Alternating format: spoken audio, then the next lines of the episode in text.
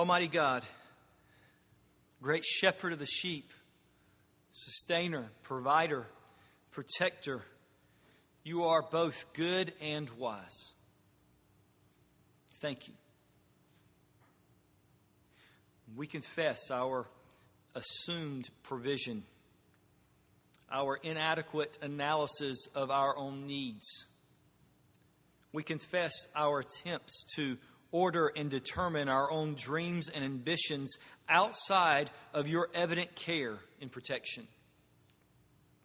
Lord, grant your grace and mercy that we might repent of such empty self care and instead this morning turn to Christ and Him alone as our great shepherd and our sovereign God of peace.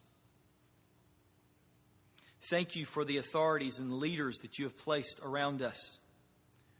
We know that they are in our lives for our good and our advantage. As we trust your perfect care for us through them, help us obey and submit to our leadership as unto the Lord. Grant us a clear conscience as we stand in your presence and give us a sure hope of endurance as we live carefully in this difficult and even sometimes dangerous world. For we are strangers and exiles, Lord, looking for a better country that is a heavenly one. So turn us now to receive your preached word by faith and with repentance and hope and joy and a longing for the peace that will come when our precious Savior returns and draws his people to himself as the great shepherd. We ask this, Father, in your Son's most precious name. Amen. Amen. Hebrews chapter 13. Notice with me this morning, we're going to be looking at verses 17 through 19. 17 through 19, three short verses. And I'd like for us to consider this morning these verses as we look at the text together.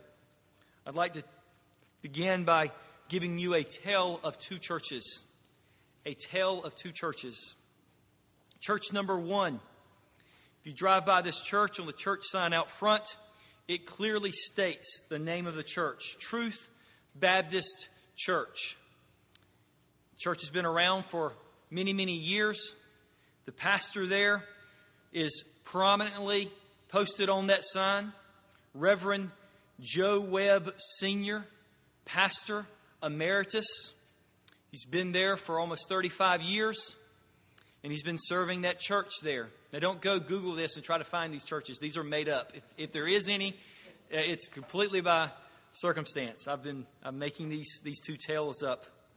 Reverend Joe Webb Sr., pastor emeritus, is at Truth Baptist Church. He's been there for over 30 years. His wife, Kim Webb's the secretary and Joey Jr. is the youth minister. And he runs the church with a very firm hand. Nothing happens without him knowing and approving of it. He's a dictator and extremely authoritarian. And it served the church well, maybe, for the last several years. But indeed, he is the sole one responsible for, and the whole weight of the church is leaning upon that one person. That's church number one. And that's an example of authoritarianism. Church number two, the tale of church number two. Independent Baptist Church. You ride by this church and you recognize that it's probably not that old, maybe 13, 14 years at the most. This church has been in existence.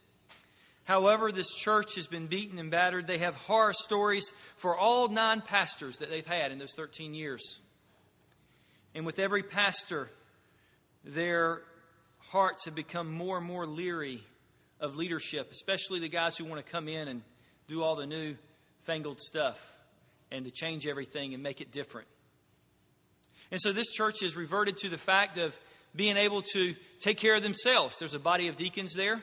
The pastor can come and go, and the body of deacons and the congregation as a whole pretty much makes all the decisions. Nothing can be passed from the color of the paint to the where they put the mailbox by every single person that's there in the church. That's an example of anarchism. Everybody rules, so nobody rules. Do you see the two distinctions of church polity, what we call church polity or church leadership? One's a dictator, authoritarianism. Another is every single person has the same right before God to judge and to rule the church. And so everybody makes all decisions. And so what we have is the two extremes there. And we need to note this morning that those two extremes are prominent in our world and sadly even in our country concerning churches.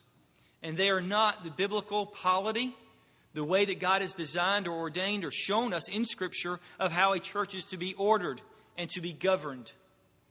And so this morning I wanted to begin by giving you those, you those two extremes and showing you that as we look at our passage this morning, verses 17 through 19, there's not a lot of data given here as it is elsewhere of exactly how a church should be governed. Who are these people? What are their qualifications? How are they to serve? What are they to do? There's a lot of details that we're not going to deal with this morning.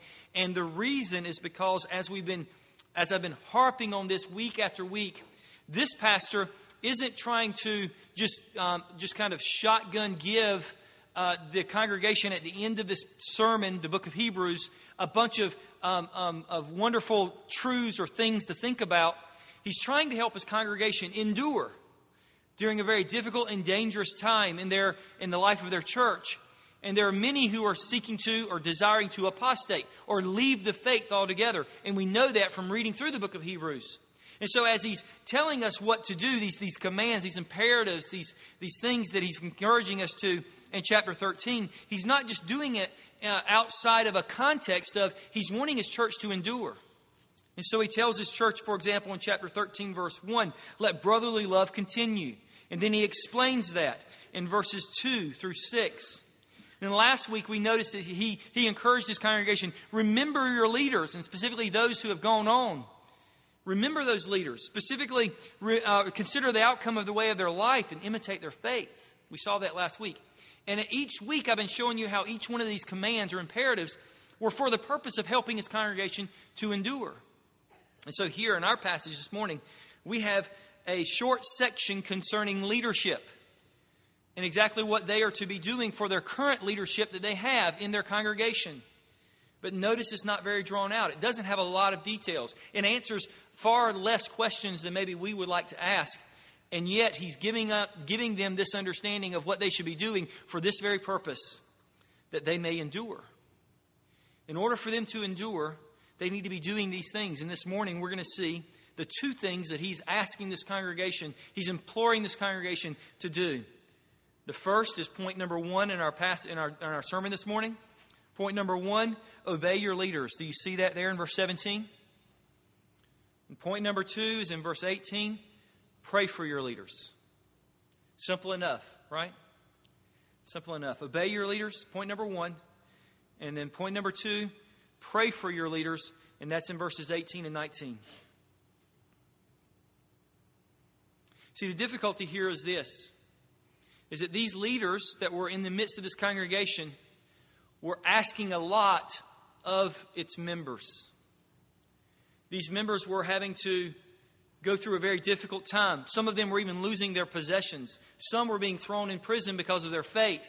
And so these leaders are encouraging them to endure, but not just endure in the faith as we know it today, as just kind of accepting Jesus and living in our workplace with Jesus, but there was real cost to not only the, the men, but also the women and the families and these leaders were leading this congregation to not abandon the faith, not to turn away from it, but instead to stay with it.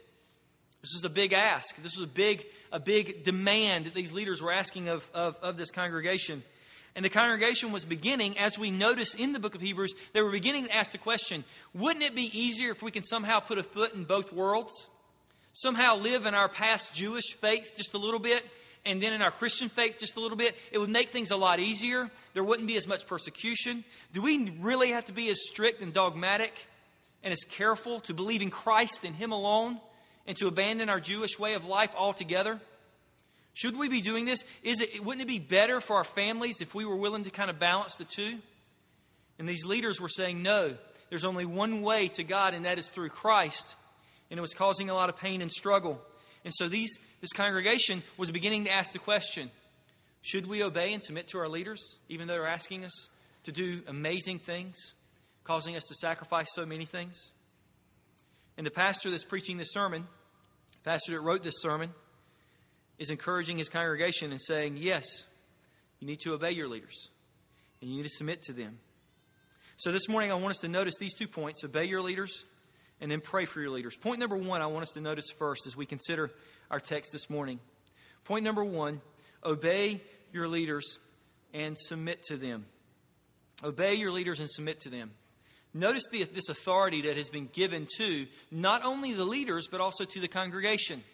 You see, in our passage this morning, in verse 17, we have responsibilities not only for the congregation, they're to obey your leaders and submit to them. That's what they're supposed to do.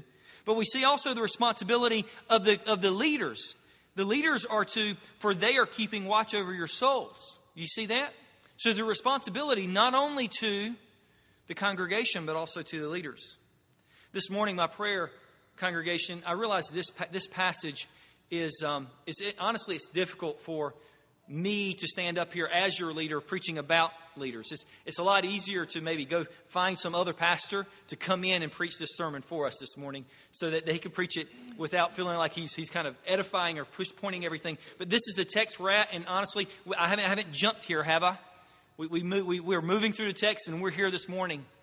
And so the, the message this morning, granted, you're sitting there thinking maybe this is for the leaders, and, and, and Shane's going to really let the elders have it this morning, right? Um, but this is not only for the leaders, but it's also for us as a congregation to know what kind of leaders we're to have, but also how we're to be responding to the leaders that God has given to us. And so, my prayer is that the Lord will bring all of us together and find this passage specifically helpful for each and every one of us. Because we see here specifically the responsibilities not only to the congregation, but also to the leaders. Notice with me these two words that have become dirty words in our culture obey and submit. These words used to be very common, specifically within the church and even in wedding ceremonies. That's the, when I realized, that's the first time I realized that these words were not thought of as being uh, what they are. When you do a wedding ceremony, as I have before, and I use the words obey and submit, and you hear somebody gasp from the congregation. They can't believe I would still use that archaic language, or that the wife would even want to use that archaic language in her vows. This, these words have fallen onto some pretty hard times. They are not respected or understood today. And we must confess, and I will confess, that they are words that have been abused by dictators and authoritarians. But these are the words that God has given us this morning for what we are as a congregation to be doing toward our leaders, what we're to be understanding our responsibility toward our leaders. We're to obey them and we're to submit to them. Let me give some clarification, however, on these two terms that may help us shape this understanding around what Scripture says these words are, as opposed to what we often like to shape our understanding around these words. The first one is the word obey. This is not a typical word for obey in the New Testament. It's actually uh, more of the idea of be persuaded by, trust in, be sure of, have confidence in your leaders. So, this word for obey is the idea of being persuaded by, trusting in, being sure of, having confidence in your leaders. Now, why would I say that? Because this very word is the word that's being translated. You can write these down, don't turn to them because I'm, I'm going to move right through. But Hebrews chapter 2, verse 13 uses this word, and this is how he uses it. In Hebrews chapter 2, verse 13, and again, I will put my trust in him. You hear that word trust? That's the same word as the word obey here in verse 17. Again, I will put my trust in him. And again, behold, I and the children of God have given me, has given me. So here speaking of putting a trust in Christ. And then in Hebrews 6, Hebrews chapter 6, verse 9, there's another use of this word, this very same word here, the root of it anyway. And it says, Though we speak in this way, yet in your case, beloved, we feel sure of better things. Do you hear that word sure? Or confident of better things?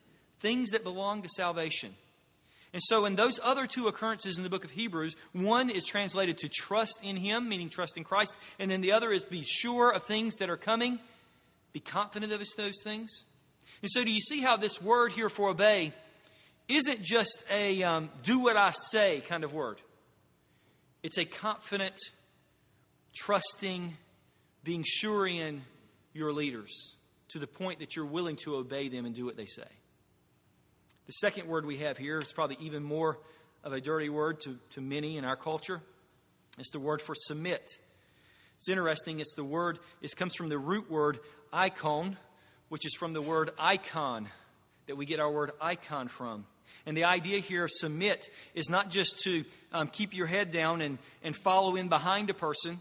No, instead, this idea for submit is to resemble the appearance of that person, icon, to, to take on the form of that person, to act and live in a way that represents that person. So, do you see how these two words, obey and submit, they're not a simple do as I say obedience or a keep your head down and follow in behind me submission, but instead, listen here, instead, these words are speaking of a trusting and confident obedience and a watchful, imitating submission to your leaders. Do you see how that works? In other words, it is directly connected to who we are as leaders that you're to be watching and to be imitating, that you're to be obedient because you're confident and sure that we're doing what God has called us to do and how God has called us to live. And so, this trusting and obedience here is directed toward the congregation. They're to obey their leaders and submit to them. It's interesting that it goes on and then it shows us what these leaders are to do. What are these leaders, what are they supposed to do with this authority that they've been given? You, as the congregation, are to obey and submit. But what are the leaders supposed to be doing in that obedience and in that being sum- submitted to? It says here in verse 17, For they are keeping watch over your souls. The leader's responsibility is to keep watch over your souls. Notice what the leader is not responsible for. I think this is necessary in our day to delineate. The leader is not responsible to gather crowds or to grow a church. The leaders are not responsible to be the CEO or the professionals of the company. The leaders are not responsible for running programs or events. They're not responsible for keeping people happy. They're not supposed to be responsible for keeping the church in the financial black instead of the financial red. They're not responsible for producing converts or comforting sinners. They're not responsible simply for marrying and burying people. It says in our text this morning that the responsibility that we have as your leaders is to keep watch over your souls in the helpful book, The Shepherd Leader, which we as elders read a couple of years ago, it notes four different things that a shepherd or we are to be doing as we love and care for your souls. We're to know the sheep, feed the sheep, lead the sheep, and protect the sheep. Know, feed, lead, and protect. And we see all of these things that we're to be doing in order to care for your souls. We see these in passages that delineate for us what we're to be doing as leaders. Let me read just a few of these for you, and you can write these down and read them later so that you can be praying for us as leaders that God would grant us grace to do what God's called us to do. Acts chapter 6, verse 4 But we will devote ourselves to prayer and the ministry of the word. Acts chapter 20, verse 28. Pay careful attention to yourselves and to all the flock in which the Holy Spirit has made you overseers. What has He called us to be overseers to do? It goes on and says, to care for the church of God, which He has obtained with His own blood. It isn't our church, it's God's church that we're stewards of, and we carry that very carefully. Paul goes, or excuse me, Luke goes on and says, I know that after my departure, fierce wolves will come in among you, not sparing the flock. And from among your own, among your own selves will arise men speaking twisted things to draw away the disciples after them. This is the protection understanding. Therefore, be alert, remembering that in three years I did not cease night and day to admonish everyone with tears. That's Acts chapter 20, verse 28 and following.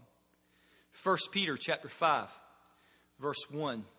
So I exhort the elders among you, as fellow elder and witness to the sufferings of Christ, as well as a partaker in the glory that is going to be revealed, shepherd the flock of God that is among you, exercising oversight, not under compulsion, but willingly, as God would have you, not for shameful gain, but eagerly, not domineering over those in your charge but being examples to the flock.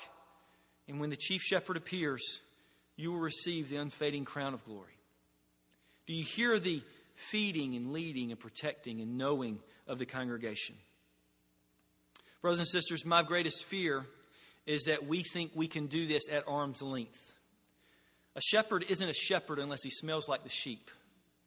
He can call himself a shepherd all he wants to, but if he doesn't smell like the sheep, he hasn't been working with them. And so, our calling as leaders is to get close to the congregation, to be familiar with you. We can't shepherd you if we don't know your name and your children's name. We need to shepherd you as God has called us to be shepherds. We need to, as Jesus has called us to do, a shepherd will lay down his life for a sheep. And so this morning, I want to encourage you to pray for us as a, as, as a, body, as, as, a, as a body of elders and as leaders, congregation, because the task that God has called us to is a great one. We're handling something that is eternal, and that is the church, and we take that with great awe and responsibility. The weight is overbearing. Many of our elders, not me, I have the privilege of being able, by the grace of God and by your kindness, to be focused on this task by myself and on my own each and every day. But many of your elders work 40 to 70 hours a week and shepherd you as well. So pray for them that the Lord will sustain them. Now, how are they to hold this authority? We just saw what they were supposed to do. They're supposed to, as it says here, keep watch over your souls. But how are they to do it? Notice with me in verse 17, as those who will have who will have to give an account. It's one of those verses that should make us, and it has made me, shudder. Do you know we have a greater accountability as leaders of this congregation? When we stand before God, we're going to give an account for how your souls are doing. It's not something that we take lightly, nor should it be. Know this all authority, hear this, is derived authority. All authority is derived authority. It's authority that God has. God has all authority in heaven and on earth, right? And so the authority that God has given to us as his, as his leaders of this particular congregation is derived from Him. And so we're going to be accountable for the authority that God has given to us when we stand before Him one day. Many people don't understand that when we seek to govern and care for people's souls and to shepherd, that we often make people upset in so doing. And though we do our very best not to, we're more concerned about whether God's going to be upset with our judgment than with yours. Does that make sense? So we try to be careful to understand that this authority that God has given to us that we're carefully able to administer because we will indeed give an account for it one day. We noticed this morning as Caleb read Jeremiah 23 some of the most strong indictments and corrections toward God's leaders in the Old Testament was for the purpose of their lack of leadership among God's people. And you know what their primary problem was? You know what the main thing that God's, God's leaders didn't do in the Old Testament that, that received the, the, the vast, the, the, the most strict of judgments? Listen with me, if you will, Jeremiah 23. Woe to the shepherds who destroy and scatter the sheep of my pasture. Do you see what, what the problem is? These shepherds are instead of gathering God's people, they're scattering them. Instead of bringing God's people around God's word to hear his word, they're, they're indifferent about whether the sheep are all over the place. Many of us don't have the paradigm of shepherding, but sheep are supposed to stay together. That's where they're most protected and most well cared for. If they're scattered all over the place, the shepherd's not as able to be able to take care of them. So here in Jeremiah 23 1, he says, Woe to the shepherds who destroy and scatter the sheep of the pasture, declares the Lord. Therefore, thus says the Lord, the God of Israel, concerning the shepherds who care for my people. he says, This is what I'm going to say to the shepherds that are supposed to be caring for my people. This is what he says You have scattered my flock and have driven them away. You have not attended to them. Behold, I will attend to you for your evil deeds, declare the Lord. In other words, you will give an account, shepherds, for not attending to the flock that I've given to you. Verse 3 then I will, this is God saying, then I will gather the remnant of my flock out of all the countries where I have driven them. And I will bring them back to their fold, and they shall be fruitful and multiply. I will set shepherds over them who will care for them, and they shall fear no more, nor be dismayed, neither shall any be missing, declares the Lord. So, you see what God's doing here? He's indicting these, these shepherds for, for not gathering his people bringing them together, but instead he's, they're okay with these his people being scattered all over the place. And he says, "I'll bring new I'll bring new shepherds in, and you know what they'll do? They'll they'll gather my people and care for them." Brothers and sisters, that's exactly why. And this may sound just way simplistic, but that's exactly why we as leaders, as elders in this congregation, value this morning, Sunday morning gathering so critically. You all know that if you're a regular attender of our congregation, and you miss on a particular Sunday, you will get a worship journal saying we missed you on Lord's Day. That's not by some kind of accident. That's because we value the Lord's Day. And you get a stick of gum in the process. And everybody loves that for some reason. Um, and, and, I'm not trying to, somebody actually said yesterday, said, I think, I think I might miss one Sunday because I want to stick a gum. That's not the idea. So uh, that's, that's not the route we're trying to go.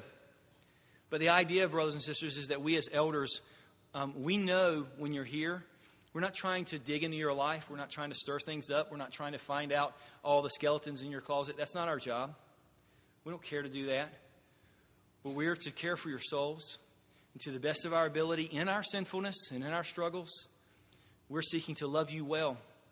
Help us. Help us do that. For brothers and sisters, we're going to stand before God one day. Mark Dever, which is pastor in D.C. that I read often tells of a Scottish elderly pastor named John Brown. And he was talking to a younger pastor of a small congregation. And this is what he says I know the vanity of your heart, and that you will feel mortified that your congregation is very small. In comparison with all of those brethren who are around you, but, be, but assure yourself on the word of an old man that when you come to give an account of them to the Lord Jesus Christ at his judgment seat, you will think you have had enough. I don't understand the pastors that want megachurches. I can barely shoulder the weight of the souls that God has given to us. Doesn't mean I don't want us to grow, but I know that with growing comes responsibility. And that responsibility isn't just for pipes and lighting, it's for the souls of men and women. And so, brothers and sisters, pray for us as your, as your leaders. Obey and submit to us because we are watching over your souls as those who will give an account before a holy God. Notice here the reception of this authority that was given to these leaders. Obey your leaders, submit to them, for they keeping watch over your souls as those who give an account. Second sentence there in verse 17 says, Let them do this with joy and not with groaning. Do you see the reception there? There's two ways that you can receive this authority that's been given to us as elders and leaders. There's two ways you can receive it. The first way is you can you can so you can so obey and submit and understand that though we're not perfect as elders and leaders, we're trying to be faithful to shepherd the congregation well. And so you are willing to lean in and to love us and to pray for us and to help us as we seek to, to, to lead our congregation. And in so doing, here's the first response. It says in verse 17, let them do it this with joy. That's a joy to us. So many of you are an example of this very thing and our elders can say this that the elders' meetings on, uh, on, on, the, on the first Tuesday of every month are the highlight of my month, where we're able to rejoice with so many things that we're seeing the Lord do in our congregation and how He's working in our congregation. It's a joy to shepherd you. So many of you have been so faithful to love us well and to pray for us and to care for us. You make it a joy, as this is speaking of. But there are others that there's another response here that says that a congregation can push back from this leadership and soul care and question every attempt to know and lead and feed and protect the, the, them and they will push back from that and they will question that and they will ask questions about that and they will not want that leadership. They will not desire that authority over them. And in so doing, it will cause the leaders and the elders to groan. It's an amazing word because in, in the appropriate elders, that's exactly what happens. We're like, huh. It makes them groan. Some may say, well, I don't care what they say. They're trying to lord it over us. They're trying to be dictators and authoritarians. I, I, I, don't care what they say. It's not, it's, not of my, it's not any of my business. I'll take care of my stuff and they can take care of theirs. They can do what they want to. What does the Word of God say to that person? What does it say to the person that makes the leaders groan in their, in their, uh, in their attempts to fulfill the calling that God has given to them? What does it say in verse 17? It says, For those who make those elders or leaders groan, that, that for that would be of no advantage to you. Do you know you're doing yourself harm? It's no advantage to you. It's no advantage to you to push back and push away from the authority that God has given. Everybody is fine with God's authority. Everybody's fine with God having authority over all things. We're even okay with God exercising his authority in any old way he would like to do that. God is God and he can do what he wants to do, and we're okay with that. The problem is is when God gives authority to people and then puts them over us. You see, we're okay with God's authority as long as it's something that's out there or something that only God is doing. But did you know that God's authority is exercised in this world specifically through people that are in your life? In other words, God's authority in the world and in your life are being, is being routed through the authorities that are in your life, the leaders that are in your life. Well, how in the world can God be, be, be showing his authority through the American government. Well, he's done it throughout all of the Bible. Page after page, we see God orchestrating and ordering governments to do his bidding and have authority. Now, no authority that God has given to you in way of a leader or one that's over you is perfect. None of them are. None of them are perfect. Sometimes we think, well, we will give them the authority that they deserve when they start acting like they need to be authoritative. God hasn't given you the authority to judge your authorities, right? God has given Scripture to help us in that regard. So the idea here is, and we need to be careful. We need to obey our authorities. What does the Scripture say? As unto the Lord, right? We don't just bear, we just don't do whatever anybody asks us, point blank. But know this: and I think your, you fathers can probably testify to this. You don't lose the right to be a father because you, you fly off the handle or you do something that isn't, isn't most loving and kind in your authority as a father. You don't lose that right, do you? You just were a bad father during that time. You're just a bad authority. But you don't lose that right. And you, we shouldn't give our children the opportunity to say, you know what, as long as you think I'm doing well, children, then you can obey my authority. If you don't think I'm doing well, then you don't have to. Right? All authority that God has given to his people is derived authority, and it's authority within the bounds of people that are sinful and sinning. And so we need to understand that um, that's the world we live in, and that's the authority that God has given to us. And so, how will we endure in this world that's so dangerous and difficult? Brothers and sisters, I want to encourage you to obey your leaders and submit to them. Know that these leaders are for the purpose of watching over your souls as those who will give an account. Now, many of you have testimonies, and I've heard them, of times when you were having to obey an authority in your life, whether it be a spouse or a co or a worker, an employee, an employer, or uh, a government or something, and you didn't like it. You just did not like it. And yet you did what you knew was necessary because it wasn't sin, it's just something you didn't like. And you, on the other side of that, saw how God blessed it even in the midst of that, right? how God used it even in the midst of that. Your, your submission, your willing to be submissive to that authority, was a blessing unto the Lord. That's how God works. That's how God works. He's worked in my life that way. And so I say all that to say that um, pray for us as, as leaders and elders, that we may lead you well, and that you may obey and submit to us as those who, as, as a congregation who trust us and is willing to mimic and, and follow after our example. So we see here in this passage that not only are they to obey their leaders, but are also, number two, point number two, pray for their leaders. Pray for their leaders. Notice verses 18 and 19 with me. Pray for us, for we are sure that we have a clear conscience, desiring to act honorably in all things. First, I want you to notice here the source of this authority is God Himself, because He says here, pray for us. Pray for us. He's asking the congregation to pray for him and the other leaders. And he's asking them to do that because what has to be done, this care for souls, is not something that can be done in the physical realm.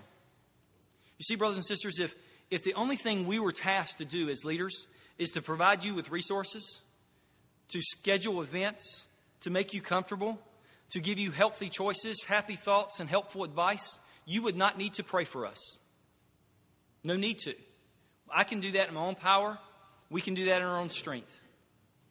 But instead, God has called us and tasked us with caring for souls in a dangerous world by speaking truth in love, pointing out idolatry, worldly ambitions, and sins, encouraging and calling people to repentance and faith, presenting the gospel and the power and conviction of the Holy Spirit, fostering hope for heaven, and a deep and abiding, selfless love for one another as saints.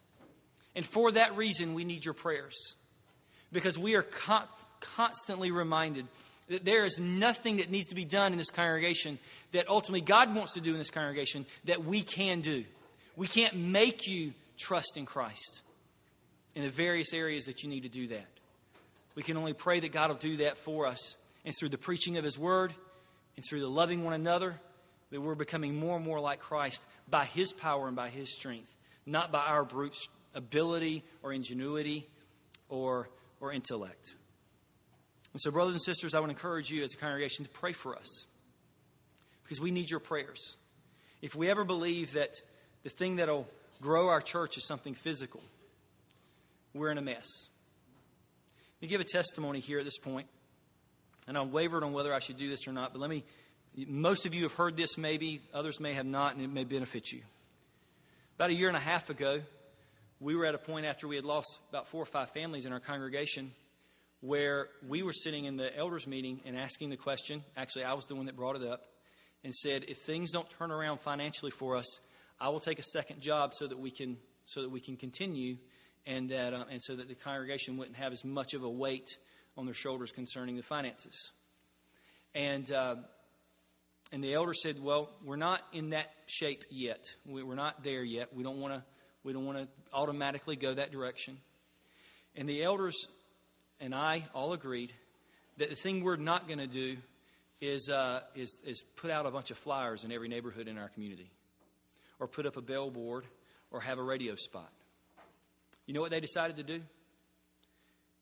They said, Shane, let's pray that God will bring us families that we can love on and shepherd.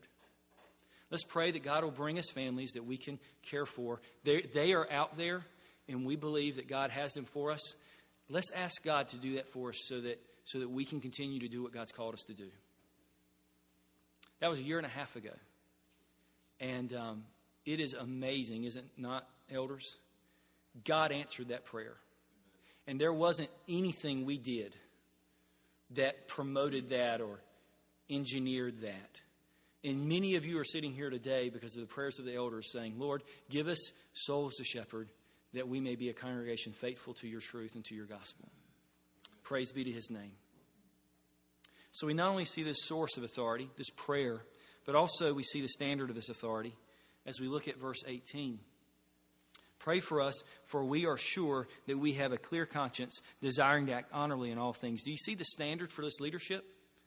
There's supposed to be a leadership that has a clear conscience, desiring to act honorably in all things. This particular pastor is saying that we are sure that we have a clear conscience. Now, let me turn here and just make a statement that that portion of text can so easily condemn us. So easily can sidetrack us, can so easily derail our affections. How in the world can somebody, notice the passage, how can somebody be sure that they have a clear conscience? Many of you are haunted by the guilt of sin and struggle.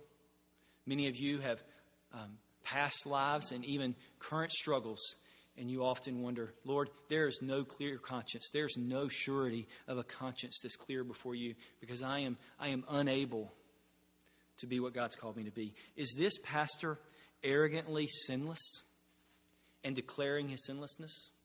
I don't think so. I want us to see this idea of a clear conscience in the book of Hebrews as this pastor has delineated it for us. And I want us to look at this just for a moment as we consider this. This may be why you were here, you're here this morning. So follow with me, if you will. Turn back to Hebrews chapter 9. Hebrews chapter 9 and 10. This pastor, as he's looking at the, the book of Hebrews, he, or as he's writing the book of Hebrews, he is delineating for this congregation how they can have a clear conscience. Now, note, this congregation is a Jewish congregation that has recently become Christian. They grew up in the Jewish faith. They were steeped in the Old Testament rituals and sacrifices of the Old Testament, constantly bringing their sacrifices, constantly doing everything they could to what? To do what? To come before God, holy and blameless. They had all these rituals and things and stuff they were doing. Book of Leviticus, end of or end of chapter, the end of Exodus in the, in the book of Leviticus. All these different sacrifices and rituals. Why? So that they can come before God. And so these Jewish Christians who grew up in this had a guilty conscience. They could never do enough because they were constantly having to bring more and more sacrifices, do more and more for God. And then, as this passage goes through, he's, he's preaching to these, these people and saying, You are now in Christ. And so, notice with me in Hebrews chapter 9, verse 9. Hebrews chapter 9, verse 9. And I'm going to jump over, there's a little parenthesis there. I'm going to jump over that section and look at the first full sentence there. Verse 9, chapter 9. According to the arrangement Gifts and sacrifice are offered that cannot perfect the conscience of the worshiper, but deal only with food and drink and various washings and regulations for the body imposed until the time of Reformation. He's here talking about the Old Testament. He's saying the Old Testament was filled with sacrifices and gifts and offerings, and none of these could perfect the conscience, it says, of the worshiper.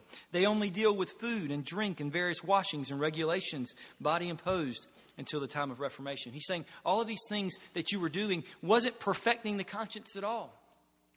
You see, the conscience is not helped by our activities. Many of you have sought to clear your conscience by doing all kinds of other things in your life. Some of us cannot handle silence because it causes our conscience to begin kicking in. We like to take and fill our lives with all kinds of busyness and things and stuff and events so that we never have to deal with the conscience that's in our hearts and in our lives. We, we, we are, we're filling our lives with things we're trying to hide that conscience, we're trying to set it aside, we're trying to pretend like it isn't there. We're trying to deal with it in practical ways of making ourselves busy. That's exactly what these Hebrews were doing. They were constantly busy doing all kinds of stuff to be pleasing before God. And it says here in our passage that the Old Testament rituals and laws and sacrifices and offerings, they could not make perfect the conscience. Brothers and sisters, will you abandon your attempts to clear your conscience by your morality and by your actions and by your busyness, you know that it doesn't work because you've tried it. I know it doesn't work because I've tried it. we all have tried to get our conscience in line through the diligence and discipline of our lives, and we all know that it haunts us even in the midst of our busyness, even in the midst of our morality. Drop down in chapter 9 to verse 13. For if the blood of goats and bulls and the sprinkling of defiled persons with the ashes of a heifer sanctify for the purification of flesh, if all this blood of goats and bulls will sanctify the purification of the flesh, verse 14, how much more will, listen to this, the blood of Christ, who through the eternal covenant offered himself without blemish to God. Look at this, brothers and sisters. Purify our conscience from dead works to serve the living God. It is only through Christ and his activity, that is the death of him on the cross, that will purify our conscience. The issue is not that your conscience can't be purified by actions. It's the issue of what action can purify my conscience, and there's only one, and that is the death and the blood of Jesus Christ and Him hanging on the cross. And so when you try to fill your life with all kinds of other things to clear your conscience, it doesn't work because it's not supposed to. There's only one action, one event, one circumstance, one thing that took place in order to purify our conscience, and that is the shedding of the blood of Christ, the eternal Spirit offering Himself without blemish before God to purify our conscience from all these dead works that we try to do in order to serve God. So you see here that this pastor, when he's saying, I I'm sure of my clear conscience, he's not saying, Look at me, I'm, I'm doing all these good things, I don't have sin. He's saying, I've tried all those things to clear my conscience, and I'm trusting in Christ. I'm trusting in what Christ has accomplished for me on the cross, and in so doing, I have a clear conscience. You know why? Not because it may not, it may not even feel different. But it is different because at the end of the day, God says that you're purified by the blood of Christ. God is the one that says you are purified by the blood of Christ here in His Word. Now, if that isn't enough, he goes on in chapter 10. I want to hang out here just, just a little bit, and we're, we're going to be done here shortly. Chapter 10, verse 1 For since the law has but a shadow of the good things to come instead of the true form of these realities, this law that was given in the Old Testament. It can never, by the same sacrifices that they are continually offered every year, make perfect those who draw near. All these laws and regulations can't make a man perfect before God. Otherwise, would they not have ceased to offer, be, be offered? Since the worshippers having once been cleansed, would no longer have any consciousness of sins. In other words, if that had fixed them, if they had no longer had a consciousness of their sins, they wouldn't keep coming back and bringing more and more sacrifices. They wouldn't need to. They would have been cleansed, but it didn't. Do you know what? You know what the law does? Do you know what that time period did after they presented their first sacrifice? And then they, there was a time period between there, and then they had to come back and present their other sacrifice. You know what that time period did? Look what it says in verse 3. But in these sacrifices, there is a reminder of sin every year.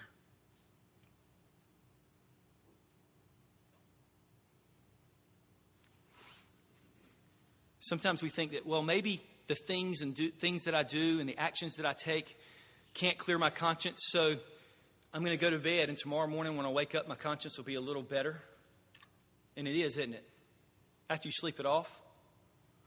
And then after about a week or two, you're so far distanced in time that your conscience feels even better. I, I, I can do this now. I, I, can, I can move forward. I can go on.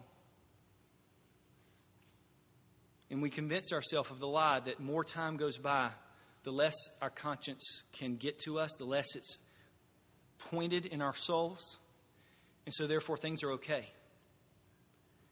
Brothers and sisters, that time, as you know, many of you have done this, as that time goes by, there are constant reminders that we're still sinners, isn't there? In other words, this time of the Old Testament, when they would take a sacrifice and then they have a period of time and then they have to come back and do a sacrifice again, all it was is a reminder that they are sinners over and over and over again. So our morality can't help us with our conscience. And in this case, it says time doesn't help us with our conscience. What's the answer? Take chapter 10 and look over to verse 19. Look over to verse 19. Therefore, brothers, chapter 10, verse 19. Therefore, brothers, since we have confidence, you see that confidence? We have confidence to enter the holy places. How? By the blood of Jesus. By the new and living way that He opened for us through the curtain, that is, through His flesh. And since we have a great priest over the house of God, let us draw near. Notice this, verse 22. Let us draw near with a true heart in full assurance of faith, with our hearts sprinkled clean from what? From an evil conscience, and our bodies washed with pure water. Here's the problem if we keep coming back to the sacrifice over and over again, all it is is a reminder of our sinfulness. The problem is, is you haven't given enough time, is what you say. Here's the problem you haven't gone to the time that God has designated for the clearing of our conscience. There is a point in time when God says, I'm going to clear the consciences of my people, and that's at the cross of Jesus Christ. We can enter into the holy places by the blood of Jesus with confidence, according to verse 19. So the things we do doesn't clear our conscience, only the things that, the thing that God did on the cross through Jesus Christ.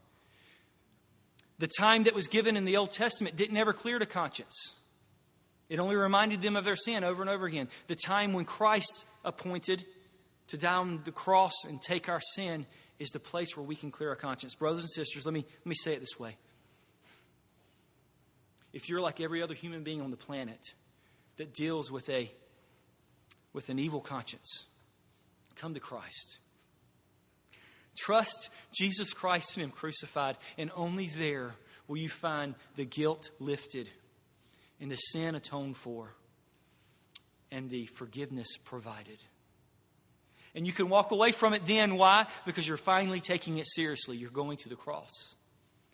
And you're finding that in Christ, in Christ, this pastor can say, I am sure, verse 18 of chapter 13, I am sure that we have a clear conscience you know why that's important for leaders?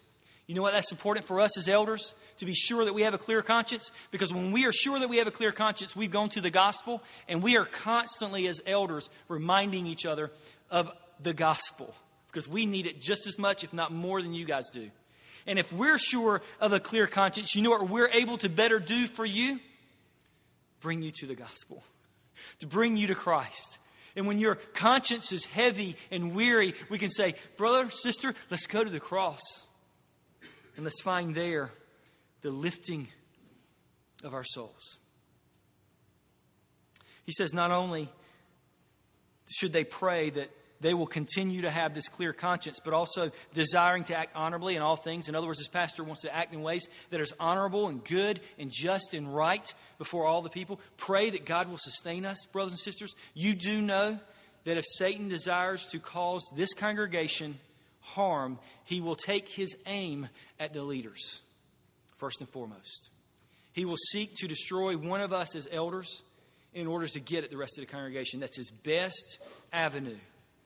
Pray that the Lord will cause us to desire to act honorably in all things so that we will not forsake, so we will not dishonor, so that we will not disavow this great office that God has given to us. Finally, verse 19, in closing, I want you to notice something that's just, I thought it was just very practical. Verse 19, this pastor speaks for the first time, I. You see that? He's saying, I personally urge you the more earnestly to do this, meaning pray, in order that I may be restored to you the sooner. I want you to notice in this point the care that this is being, that's being given. He not only uses the word urge, but also earnestly. He's speaking of the, er, the, the, desperation that he is acting, his congregation. Would you please, I urge you earnestly, would you please continue to pray for us? Why? This is why, brothers and sisters, this is amazing. I didn't see this, actually, it just didn't, it didn't come to me. I've read through Hebrews a ton of times, but I didn't see this pop out until now. I've been talking about this pastor who's preaching this sermon, right? Almost every week I mention it. You guys are getting tired of me mentioning the fact that there's a pastor and he's preaching this book to the, to the congregation that's a congregation of Hebrews. You know what's amazing about this? He's writing this sermon to them because he cares for their souls and he's not able to be with them. Pray that I may be restored to you sooner. Reminds me of John Bunyan in prison writing the Pilgrim's Progress to his congregation so that they will be strengthened in the faith. This pastor is, is writing this sermon to his congregation, and some leader has got this sermon and reading it to this congregation that loves that leader who is for some reason not able to be with them. This word for restored could mean that he's in prison, it could mean he's in hiding, it could also mean that he's sick and that he hasn't been able to get out of bed. And this pastor loves his congregation so much that he's writing this sermon so they can be read to the congregation so that what? So that they can endure. You know what this pastor is saying? Here's the issue of endurance kind of brought together. He's saying, We will not endure unless we all endure. Brothers and sisters, don't forget, earnestly pray for me. I urge you to earnestly pray for me so that I may be restored to you sooner, so that we can endure how? Together. This pastor wanted to be with his congregation, wanted to love them well, so that they can endure, not separated, but together.